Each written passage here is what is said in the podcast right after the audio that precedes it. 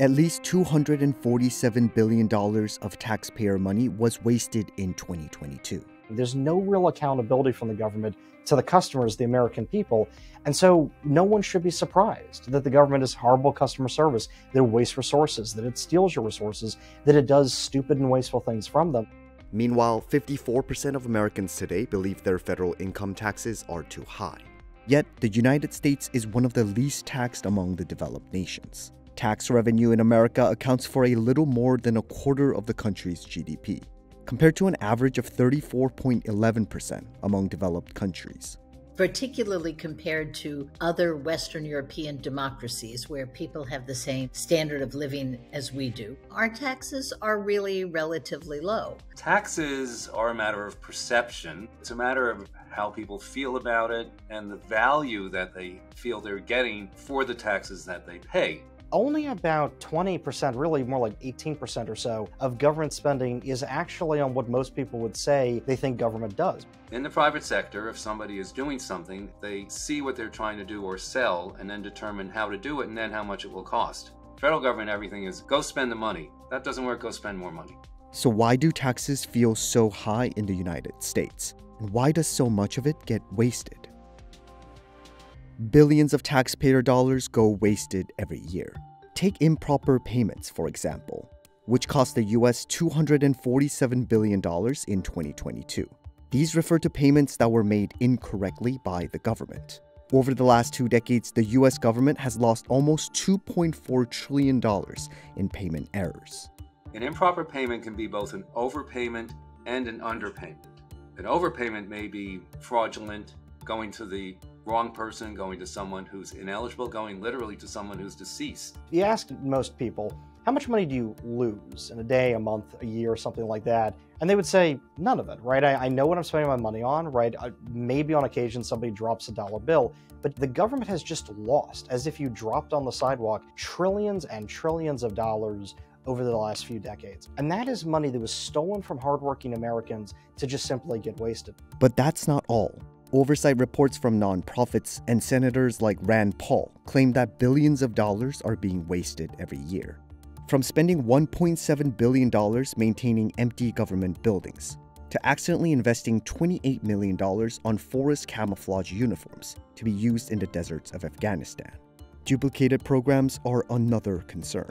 The Government Accountability Office every year issues a report on duplicative and overlapping programs. And every year, they find more of these programs. For example, everyone should be connected to broadband, at least everybody who wants to be connected. Yet, in the federal government, the Government Accountability Office found one hundred thirty-three broadband programs across fifteen federal agencies. Just one example of the duplication and overlap among many programs throughout the federal government. And the federal government spent forty-two billion dollars over a three-year period, and people are still not connected. Experts say the problem mainly stems from the way our government tries to solve an issue. In the private sector, if somebody is doing something, they see what they're trying to do or sell and then determine how to do it and then how much it will cost. Federal government, everything is go spend the money.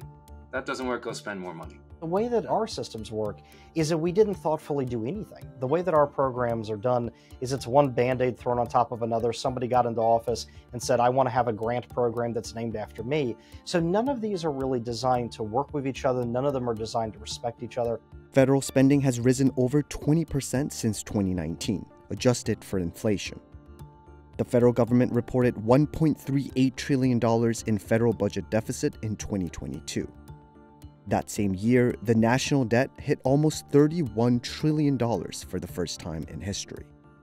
As the government spends, as it runs up a deficit and a debt that is now America's second mortgage, that is now a quarter of a million dollars per household, what happens is it's sucking all the oxygen out of the room. It's destroying investment. It's mortgaging our futures. It's slowing our growth today. The inflation you're seeing is a large result of that.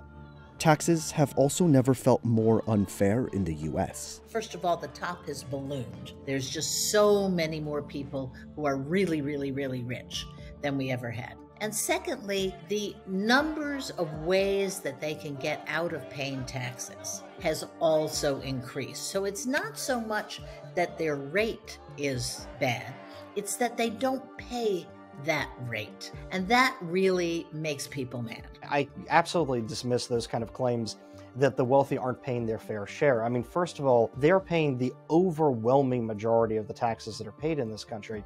According to most recent available data, the top one percent of earners paid more than forty-two percent of federal personal income tax in the United States. That's true. They do pay billions and billions of dollars in taxes. That's because they're rich. They have money to tax. The bottom of the income distribution doesn't pay many taxes at all because they don't have much money to get taxed on. A twenty twenty-one analysis from the White House revealed that the wealthiest four hundred billionaires pay an average tax rate of eight point two percent, a much lower rate compared to average working Americans. Additionally, Americans feel they aren't seeing enough visible returns for how much they pay. While the U S does enjoy lower taxes compared to other developed countries, citizens pay extra for many services. Out-of-pocket health spending per capita in the U S in twenty nineteen was one thousand two hundred thirty-five dollars, compared to just six hundred eighty-seven dollars average for O E C D members. The U S pays a higher average tuition fee for a bachelor's degree, compared to most other developing countries, for both public and independent private institutions. Most of our taxes go to Social Security and Medicare. Look at your pay stubs. That's where your taxes are going. We finance, in part, our own retirement and our own old age medical care throughout our lifetimes, from the time we get that first teenage job to the time we get our first job and on. And other countries don't do that. They build that into the tax structure. Other countries just say you're going to have this amount of pension, you're going to have this amount of health care and education. And they pay higher taxes, but they get more for it. COVID nineteen especially brought the U S government's wasteful spending to attention. In March of twenty twenty, the United States struggled to respond to growing threats presented by COVID nineteen. With the economy on the brink of collapse, Congress passed a series of bills intended to both fund the public health response and keep the economy afloat. But with massive government spending comes opportunity for waste, fraud, and abuse. Unfortunately, Democrats conducted little oversight of the over two trillion dollars spent under the CARES Act. The sad answer is we don't know, actually, exactly how much got wasted. The, the estimates are hundreds and hundreds of billions of dollars, if not, frankly, trillions, in the kind of three-year period we're talking about. But a lot of that is there was this rush to get money out the door, and so they were using structures that were never very good. They were designed for much, much smaller volumes of money going through them. There was no accountability put in place. There was no priority to put in systems so that even retroactively we could figure out where the waste and the fraud and the abuse was. It's the job of the Government Accountability Office, or G A O, to audit and report any wasteful spending by the federal government. It'll look at a particular agency, and it'll say, okay, this agency seems to be understaffed, not doing a very good job. It seems to have a lot of errors. If it's giving out money, it seems to have a high error rate. It'll point to management problems in the government, with the hopes, which sometimes happens, sometimes doesn't, with the hopes that Congress or the executive branch will then take action to try to fix the government.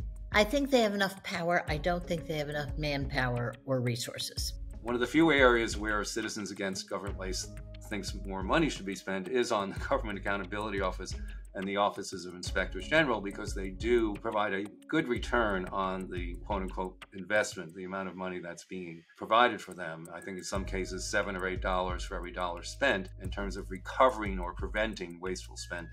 In general, accountability over spending is severely lacking in the U S government. There's no real penalty for misspending money or not looking at how it's being spent, because the answer is go create another program. The real problem here is that Congress doesn't put its, its feet down and says in a new piece of legislation, we demand that there's some real accountability. Congress doesn't hold their feet to the fire and ensure that these processes are put in place, that they're well managed, that they're well resourced. Some suggest simply shrinking the federal government's responsibility. If you want to cut the federal government, there is a way to do it. Stop doing things, okay? Just don't do those things anymore. Give them to the states, privatize them, whatever. Just don't do them anymore. Almost everything else that the federal government does is intended to help someone with a particular problem. In many cases, that can be done through the private sector, or it can be done a lot more efficiently if someone could just figure out how much does it really cost to help those five hundred people that need somewhere to live, rather than saying we're going to spend eight hundred thousand dollars to buy them a condo, which has happened, by the way. So it's not a matter of not trying to get something done, it's just doing it the wrong way. Experts say government efficiency is an essential issue that the Congress must put more effort into solving. Congress is the entity that's supposed to be able to say, I've got this report, we know where the waste is, we're going to do better. We owe it to the American people to be better, and Congress does nothing with it. And that's really the problem here. There's nothing you can do to make up for Congress not doing their job. At the end of the day, what's going to need to happen is Congress to do their job, to take that good information, to fix systems, to change the laws, to go after this waste, to make a real effort to respect the American people by focusing on it.